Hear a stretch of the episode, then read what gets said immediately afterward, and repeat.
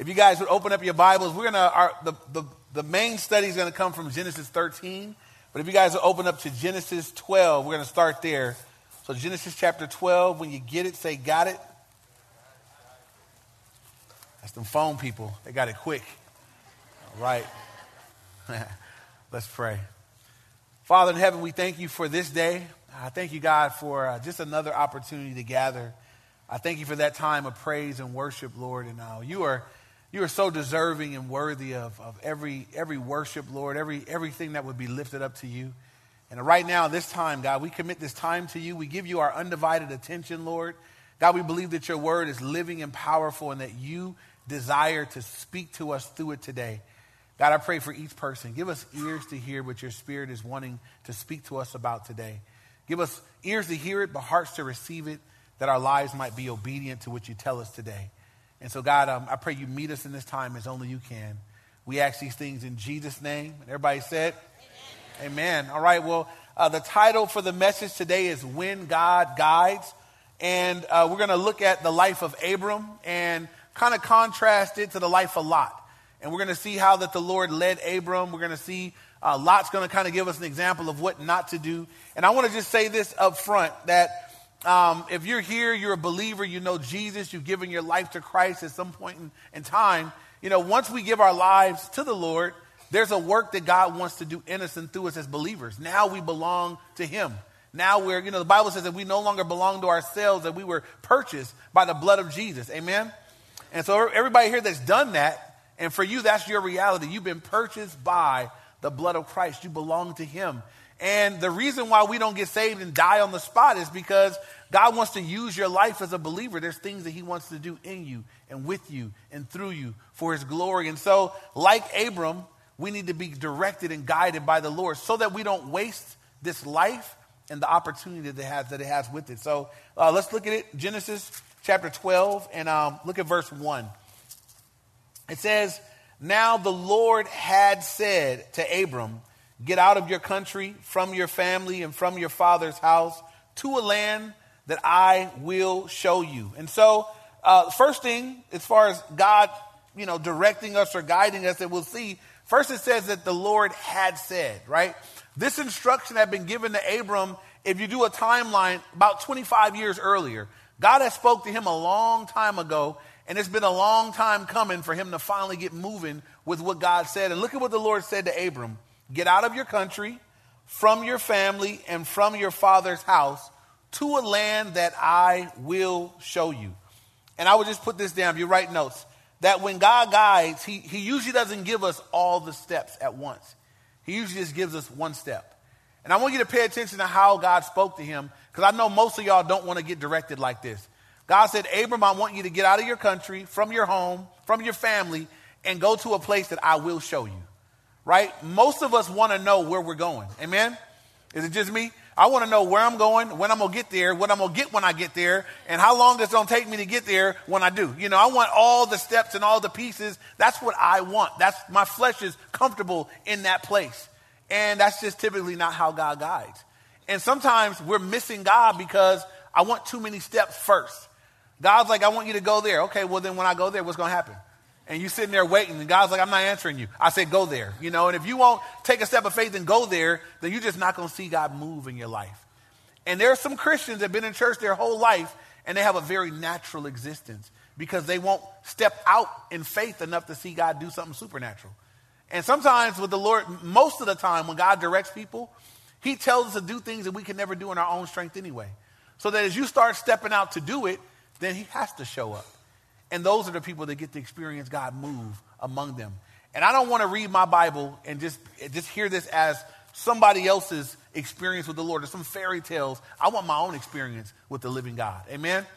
And so that's the first step, right? When God directs us, you know, He doesn't give us all the steps. How many of you guys have planners? You guys have planners. You plan out everything, organized. Uh, right? Yeah, it's you guys. It's the organized folk that that it can come. It can be a challenge for people that like all the order. You know, I want all the pieces in line. It could be a challenge for people like that to get a word from the Lord where God just says, just do that. Doesn't make sense.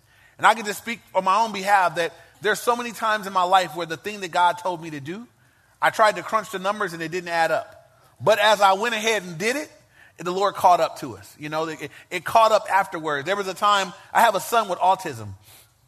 And my wife was working, my wife was a principal. So she was really making the majority of the money at the time. You know, we would get my little checks and we would save them up till we had four. You know, when we had four checks, then it was worth going to the bank with my checks. But her once a month check would come and it was like, yeah, you know, now we now we rolling, you know. And when my son, we found out he had autism and everything, my, my wife really, I, I believed she was supposed to come home and the Lord spoke to her that she was to come home. And we sat there and tried to crunch the numbers and figure out how it would work, and it didn't work out.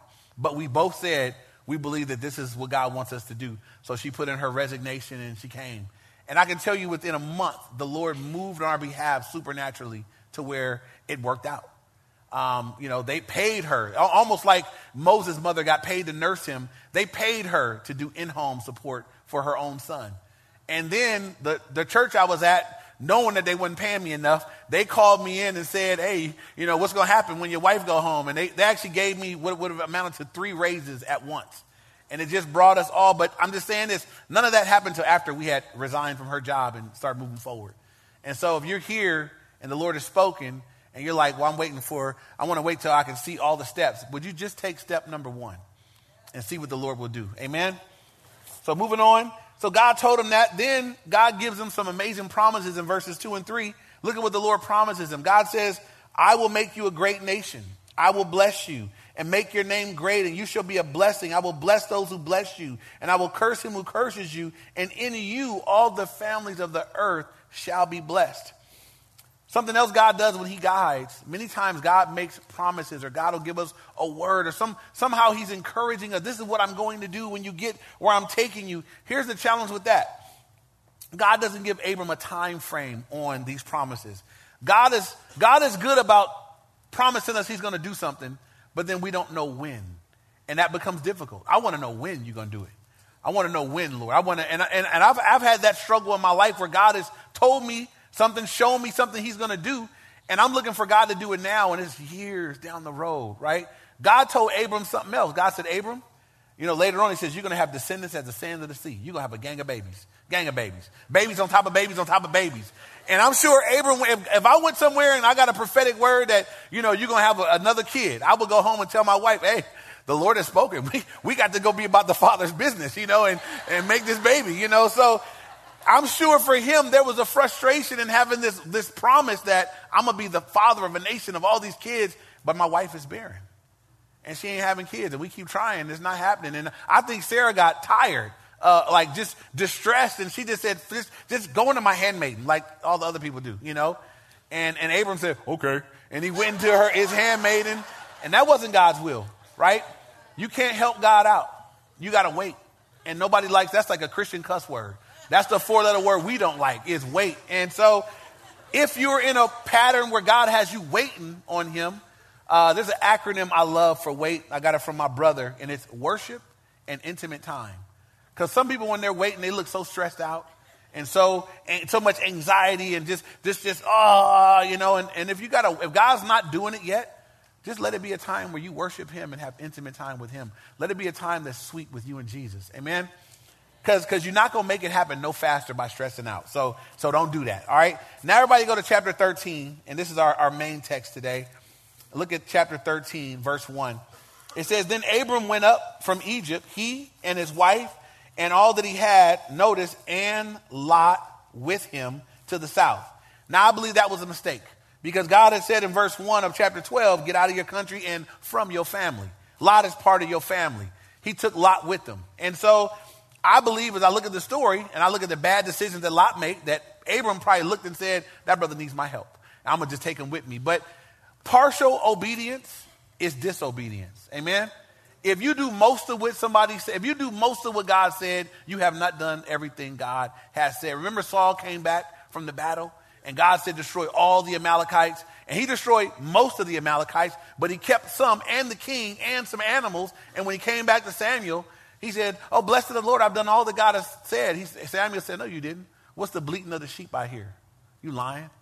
And then he got rebuked and corrected, and he lost the kingdom on that. Partial obedience is disobedience. And you're going to see in Abram's life that it, it holds up the move of God. God was intending to bless him, had already spoken what he wanted to do for him, but you're going to see that God doesn't speak to Abram again or begin to move in his life significantly until Lot is gone, until Lot moves on. And so there are circumstances that bring that about. Look at verse 2 now. Abram was very rich in livestock, in silver, and in gold. And he went on his journey from the south as far as Bethel to the place where his tent had been in the beginning between Bethel and Ai. And so in that culture, you judge or you wage your wealth out by your animals. If I brought you to my house in that culture and I wanted to show you I was balling, I would say, let me look at them oxen. You see all the oxen I got? Boy, your boy's doing all right. You know, the oxen would be, that's the sign of my wealth. In our culture today, it might be a, a bank account, a car, uh, you know, kind of house that you have. Well, that's how wealth was measured then. Abram was blessed materially. He had a lot of wealth. He had a lot of stuff. And it said that he went back on his journey to back to Bethel. Bethel means house of God to the place where his tent had been in the beginning between Bethel and Ai. Look at verse 4 to the place of the altar which he had made there at the first. And there Abram called on the name of the Lord. This, this is what you need to understand. Abram has had a delay. God spoke to him a long time ago. Abram has wasted some years. He spent some time in Egypt. Um, over there lying, talking about his wife was his sister because she was so fine. He didn't want them to beat him up and take her. And so, you know, he'd been through some things, and now he finally goes back. Go back to Bethel. Go back to the house of God. He's back to the place where he had made the altar. He went back to the place where he could seek the Lord. That's a good thing. Because now everything's going to get ready to move forward from here. Maybe you're here today. Maybe you're here at church today for the first time in a long time. Praise God that you're here today. And would you keep coming back? And would you keep letting the Lord sow into your life and pour into your life? And, and don't just come Sunday, come to all the stuff they do during the week and let the Lord just rejuvenate you, refresh you in Him, right? But He's back where He needs to be. He's back in that place where He can meet with the Lord. Now, you and I, we don't live under this covenant. We don't have to have an altar. But do you have a time and a place where you meet with the Lord on a regular basis? Is that a priority in your life? Do you make time to be with the Lord? Because you can't find time to be with God. You got to make time to be with Him. You got to take it from somebody else. You got to take time from wherever you got to take it from. It'll be worth it. You take time every day. You make sure that you having time for prayer and time to be in the Word of God, that you're communing with the living God. Amen? And if you're not doing that, could I encourage you today that you make that a priority? If you, that, that's your homework this week. Let me get back to Bethel in my life. Let me get back into a place where, in the rhythm of my life, I'm, I'm spending time with Jesus because I need to be with Him. I'm not seeking Jesus for a thing. I just need to be with Jesus. I need to be in the Word and be in prayer. Can I encourage you to do that this week? And then look at verse 5 now. It says, Lot also, who went with Abram, had flocks and herds and tents. Now the land was not able to support them, for they might that they might dwell together, for their possessions were so great that they could not dwell together. And there was strife between the herdsmen of Abram's livestock and the herdsmen of Lot's livestock. The Canaanites and the Perizzites then dwelt in the land. And so here we have it, you know, as God is guiding us. Sometimes God will use circumstances and pressure and tense situations to get us to get back where we need to be. For Abram, that's the case, right? God is using this situation. The land is not enough to support Abram and Lot and all their animals. And this is going to create a little bit of tension for these guys to finally separate. And so maybe in your life, and I'm not, I'm not saying that every time there's tension, it's time for somebody to go. But sometimes the Lord is using those tense situations to make you pray, to make you look to Him, to make you say, God, what's going on here? Why is this all of a sudden like this? You know, when we were, for a while, before we had a building for our church, we were renting schools and we were renting another church for our midweek. And the church we were renting for the midweek and all that, it was going great for like three years. It was no problems. Me and the pastor was cool. We used it all the time. They didn't have much going on. And then all of a sudden, at the same time we were praying about this building, all of a sudden we started getting all kind of drama from the people at the church. I'm up preaching Wednesday, Thursday night, midweek, and I'm, I'm preaching, and then the lady lets her kid on the stage behind me, and he just up there hitting the cymbals. He ain't even playing them good. He just making noise on the drums and the cymbals. And I'm looking back like, you got to be kidding me. You don't see me up here preaching and people out there looking like, what? They mean, that's not my kid. You know, they, they, they wonder who, who bad kid is that? You know, and so I remember, you know, that was the first thing and it, you know, four or five other things happened. And right about the time when it was like, I'm about to get frustrated with these folks, the Lord said, no, I'm, I'm, I'm allowing this. It's time to go. And I, it was so clear that it was time to go that it was like, without a fight, without any argument, went and hugged up with the pastor. We prayed, thanked him for the time there, ended that season. And it was just months later that God provided a building for us. But that tension was two things. God was like, you need to get out of this because you need that money. You need to start saving that money. You're going to need all of it. And we did. And, uh, and that was God used that tension to say, it's time to go. He does that sometimes just to move us along, to get us back seeking Him. And so this tension here, this strife between their herdsmen, uh, they're going to separate. Don't miss at the end of verse 7, it says, The Canaanites and the Perizzites then dwelt in the land. These are the enemies of the people of God. These are not Israelites, they're not believers. And it's going to become very important how Abram and Lot, because they're both believers, how do they deal with conflict in front of non believers? And I want you to pay attention to how Abram handles this. And I want you to consider as believers how we need to be really careful about beefing with one another or having strife or arguments or debates in front of people that don't even know Jesus yet. Uh, sometimes I'm ashamed when I look at social media. I look at Christians are on there going back and forth over stuff, and I'm like, you guys realize that the majority of people reading this, they don't even know the Lord? What a bad invitation that is. Why would they come to this? You know, why would they? That wouldn't be a real good outreach to them. And so look at what Abram does in verse 8. So Abram said to Lot, Please let there be no strife between you and me, between my herdsmen and your herdsmen, for we are brethren. Is not the whole land before you? Please separate from me. If you take the left, I'll go to the right. If you go to the right, I'll go to the left. And so Abram is the uncle, Abram is the superior, and what he does is a really big thing. He could have just said, Lot, kick rocks, bro. You got to go. Get your animals. This is my land. You got to go. You know, but Abram says, hey, look, man, Lot, I love you. Paraphrasing. He says, man, you, you look, you pick for you pick where you want to go. I'll go the other way. We're brethren. We're not going to fight. We're going to be okay. That's the mature thing to do.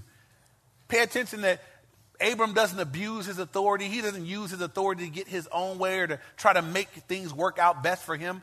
Abram's trusting God for the outcome for him.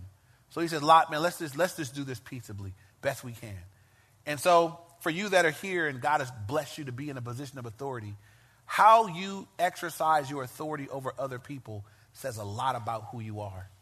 Right? It says a lot about Abram here, this is not this is a man that's secure in what God's going to do for him. You pick whatever you want, buddy. I, I know I'm going to be okay. Right? This isn't the guy that's like, I got to make it for myself. I got to take care of number one. He says, You do whatever you want. I know God's got me. Um, that's where we want to be as believers. Um, you don't want to get the things that you get by stepping on top of other people. You don't want to you don't want to abuse your authority to get something because if you get it like that, Bible says you reap what you sow. And one day somebody's coming back for your neck and you're going to be living you're going to be living real insecure waiting on them to come. And so better if you be loving and gracious so that you can reap that in the in the future. Amen. Amen. All right. So moving on now. Uh, look at verse 11, um, verse 10. Lot is going to be to you and me an example of how not to be guided, how not to make decisions. Um, we're looking at, you know, being guided by the Lord. This is how not to do it. Verse 10 says, Lot lifted up his eyes and he saw the plain of Jordan. It was well watered everywhere before the Lord destroyed Sodom and Gomorrah like the garden of the Lord, like the land of Egypt when you go down to Zoar. And it says, Then Lot chose for himself all the plain of Jordan, and Lot journeyed east, and they separated from each other. So this is how Lot makes decisions. This is how you're not to do it. Lot looked with his eyes. He saw the plain of Jordan, which, which borders Sodom and Gomorrah. He said, Man, it's green, it's lush. My animals will eat good there. I'll, I'll do good right there. That looks good to me. That's where I'm going to go. And he says he went and he pitched his tent down there. Now, what's wrong with that? Right? Somebody sitting there saying, that, What's wrong with that? I mean, he made the best decision, didn't he? You know, uh, God gave us common sense, didn't he? Right? Well, here's what the Bible says. The Bible says in Proverbs 3, 5, and 6 that you trust in the Lord with all your heart.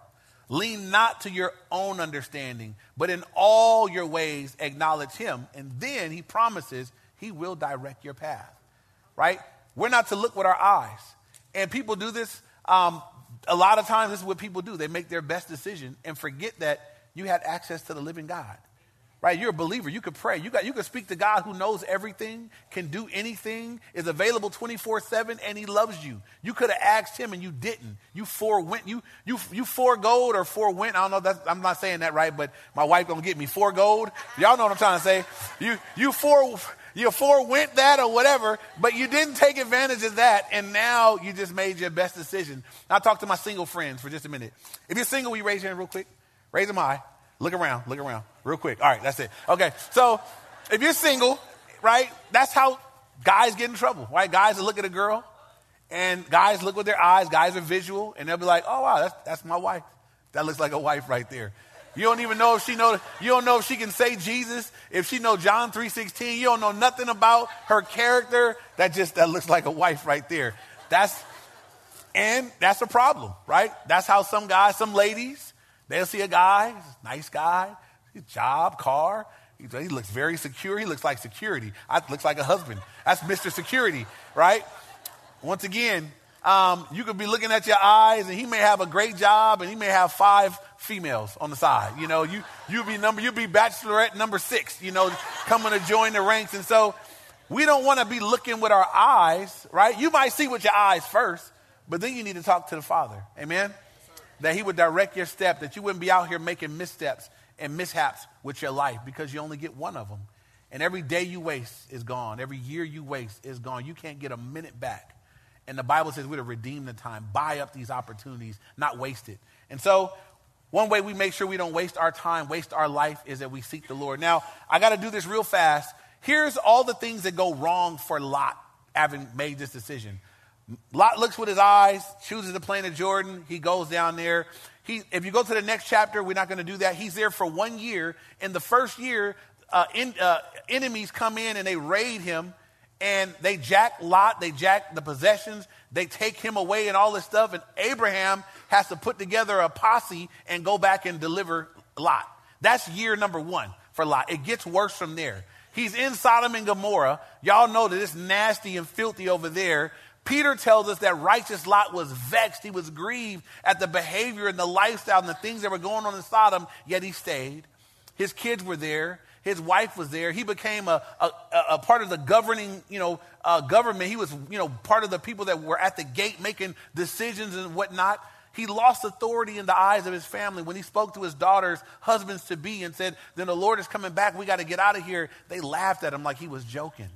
He had no authority. He couldn't speak with authority to them. When it was time for him to go, this is how bad it was. When it was time for Lot to leave Sodom, an angel showed up and said, Lot, God is about to smoke this place. Let's go. Right? If an angel showed up at my house and said, Bill, God is about to burn this place. Let, get your wife and kids and let's go. I, I try to grab the dog if I can, but we, we out. We gone, you know. It says he lingered and the angel had to grab him and take him. What's wrong with you? You know, why you lingering? God about to smoke the place. But then his wife, there was something back there that she was liking a lot. And it says that she looked back and she turned into a pillar of salt, and he lost his wife. It gets worse. They get out of Sodom and Gomorrah. God smokes the whole place. His wife is a pillar of salt. You know, he was kind of salty about that, but uh, I'm just kidding. I'm just kidding. I'm just kidding. So his daughters, they think God has destroyed the whole world. He just destroyed Sodom and Gomorrah. And so they say, oh no, now we're never going to have husbands and get married and have babies. And so they get their own dad drunk and have incest with their own father and make children. Now, the, what's the sweet thing about getting old? It's grandkids. Well, now, that's not even going to be sweet for a lot. Your grandkids are a fruit of an incestuous relationship with your own children who got you drunk. And I just want you to know that one bad mistake just went bad, bad, bad, bad, bad. And so these things are written for your admonition and learning so you wouldn't do the same thing. Amen? So now let's look at how it goes for Abram. So that's what Lot did. Look at verse 12. Abram dwelt in the land of Canaan. Lot dwelt in the cities of the plain. And he pitched his tent even as far as Sodom. But the men of Sodom were exceedingly wicked and sinful against the Lord, and we know that. And the Lord said to Abram, after Lot had separated from him, you need to note that in your Bible. When did God speak to Abram again? After Lot had separated. He spoke to him before to get out. He hadn't spoken to him since. But now, after Lot moved on, God said, okay, now about time. Now we can get back to what we're doing with you. And just understand that, look at that delay that happened. Because his delayed obedience created a delay in what God was going to do for him. Now, we can be thankful that God is gracious and merciful because if I was God, I might just say, Man, you took too long. I'm not doing it to you no more. But You see that God is merciful and gracious, the gifts and callings are irrevocable, and you may be sitting in a chair today and you've been blowing years, but maybe today you would turn your heart back to the Lord. I'm telling you, the Lord will take you today and start a new and a fresh work in your life. God's not done with us. We, we get done with Him, He's not done with you. And whatever He intends to do in you and with you and through you, the day you turn back to Him with, a, with, a, with, a, with, your, with your whole heart, God will begin to work in you anew and afresh for His glory. Amen? And so it says, after Lot is separated, the Lord said to him, Lift up your eyes and look from the place where you are, northward, southward, eastward, and westward. For all the land which you see, I give to you and your descendants forever. God said, Abram, twirl around, you know, look in every direction, and everything that you see, I'm giving you all that. I'm not just giving it to you, I'm giving it to you and your descendants after you forever and ever. And I want you to understand the security that this would bring to Abram, right? Because if God gives you something, who can take it from you? Nobody. And if God gives you something that says it's not just for you, Bill, it's for you and your wife and your kids and your kids, kids, kids, kids, kids, forever. That means this, this is always going to be in the family. Nobody can take it away. God said so, right? I want you to imagine the security that he would walk in to the land that God gave him, knowing that God said it's for me forever. Never going to be taken away. I'm secure in this. And so he would walk forward with total confidence. Look at this next promise in verse 16. God said, And I will make your descendants as the dust of the earth, gang of babies, so that if a man could number the dust of the earth, then your descendants could also be numbered. Arise, walk in the land through its length, its width, for I give it to you. These are all the promises that God made to Abram. And this is what I, we, I hope we get today. We, we're talking about being guided by the Lord. And what is God trying to guide Abram into? A blessing, right? God's not trying to hurt you. Some people think if I follow God, He's going to ruin my life. It's going to be all messed up because you don't understand the goodness of God. You don't understand how good God is because God is so good that even when bad things happen, bad things are working out for the good of those who love God and are called according to his purpose. That for the believer, it's always good eventually. Even when bad things happen. I'm a believer in bad things happen to me, but because God promised that all things work together for the good, that bad thing has to flip for good eventually. I just keep walking with the Lord. Just keep going forward, and eventually that thing that looks so bad there will turn over for the good, and you'll glorify God in it. Amen? I'm going to just give you a quick testimony because I feel led to do so. I told you about my son with autism. And for my wife and I, that rocked our world. We were, we were just several years in the marriage. That was our second kid, um, first son. World was rocked. My wife left her career. She had gone to school, got her master's, and all this stuff. All that was put on hold, or put pretty much he laid it down and came home and just said, I'm going to minister to my son. And we didn't know what we were doing. And we're saying, God, why did this happen to us? You know, I prayed for my kids, healthy baby, 10 fingers, 10 toes. You know, why? Why? What did we do? And I remember praying one night at his bed, crying, saying, God, what did we do? What did, did we do something wrong? I believe you can heal. I'm praying for healing. You haven't healed him yet. Like, why did this happen to us? And I prayed. I went to bed that night. I woke up the next day and I was doing devotionally the book of John. The next morning I woke up, I was in John 9. And in John 9, it said this. There were men arguing in John 9 about why this guy was born blind. And it just caught me. I'm like, that's what I was just saying. How come this happened? How come he was born this way? And Jesus said this, he was not born blind. Nobody sinned that he was born blind. It's not a punishment, but that the works of God would be revealed in him. And so with my son, I, I took that as a word from the Lord. God says, not a punishment. This is not retribution for some sin. It's the work of God is going to be revealed in him. And I can tell you that that one son who's autistic is 18, and he's responsible for more people coming to Christ than all three of my other kids that are normal. That uh, He's taken us, amen. He's had us at Joni and Friends Camp ministering the gospel to all kinds of families with kids with disabilities. He's had us ministering to his in home support teachers. We've seen a bunch of them get saved, and on and on and on. And he just silently, you know, and sometimes he'll just say something at the right time, and the Lord just using his life. And God is like, my plan for him is better than what you had planned for him. And so somebody need to hear that, so I shared that. I didn't share that any other service. Let's close. Verse 18, it says, Then Abram moved his tent and went and dwelt by the terebinth trees of Mamre. Mamre means satisfaction or fatness, which are in Hebron, which means communion. And there he built an altar to the Lord. And I want you to note this. As Abram got back to Bethel, he, he went back to the altar. As, he, as soon as he got to this new place, he built the altar. Now, look, check this out. He's living in a tent, but he built God an altar. He's like, I'm not worried about where I live right now. I'm making sure that I got a place to meet with the Lord because that is the priority of my life.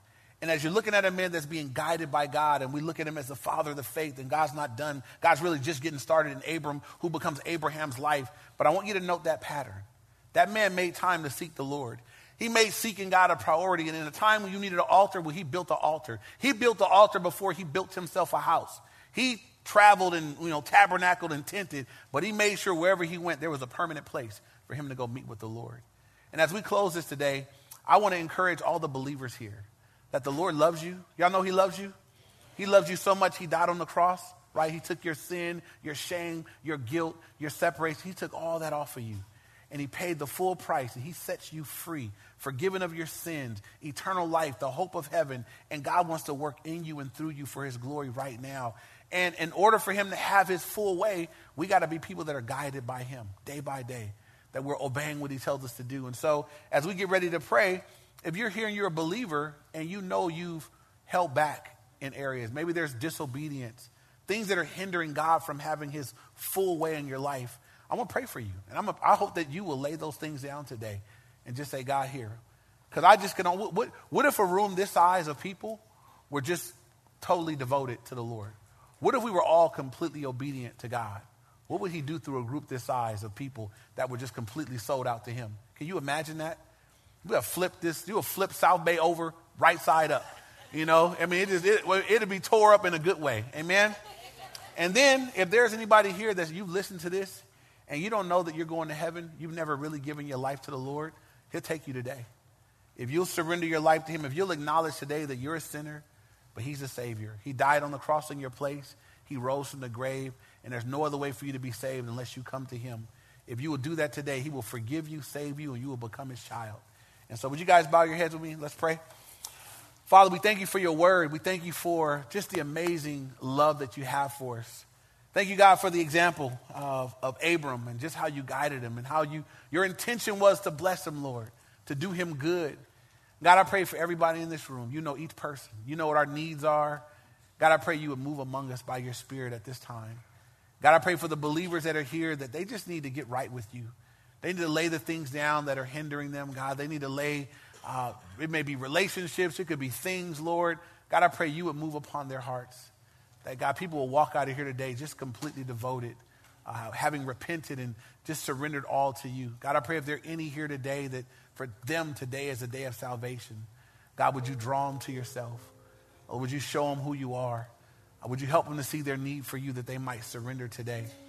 And so I'm going to ask right now, I want to pray and if you're here and, and you either need to come to Christ in the first place, just to be forgiven, to, to have a relationship with Him, I'm going to ask you to raise your hand, just acknowledging that, you know what, God is speaking to me, and I want to respond to the Lord today. I want to pray for you. And if there's any that are here that would say, I need to come back to the Lord, I, I believe in the Lord, but I've not been right. I need to get right today. Raise your hands. I'm asked right now, wherever you are in the room, just raise your hand up. Amen. All over the room. There, there's no shame, you guys, in coming to Jesus are coming back to Jesus. The angels in heaven rejoice over this. There's no shame. There's shame in a lot of things. There's no shame in saying, Jesus, I want to be right with you. And so raise your hands up. Amen. We're going to pray a prayer, just confessing Jesus to be the Lord, a prayer of surrender of our lives to Him. I'm going to invite you guys to pray this out loud to the Lord. If you're here as believers, pray it with the people around you. We're going to pray this out loud to the Lord, you guys. Say, God, thank you for loving me. Thank you for sending your son Jesus to die on the cross for my sins. Thank you that he rose from the grave and conquered sin, death, and Satan for me. Jesus, I confess you to be the Lord of my life.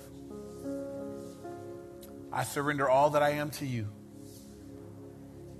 I ask that you would strengthen me where I'm weak and help me to walk with you from this day on. In Jesus' name, amen.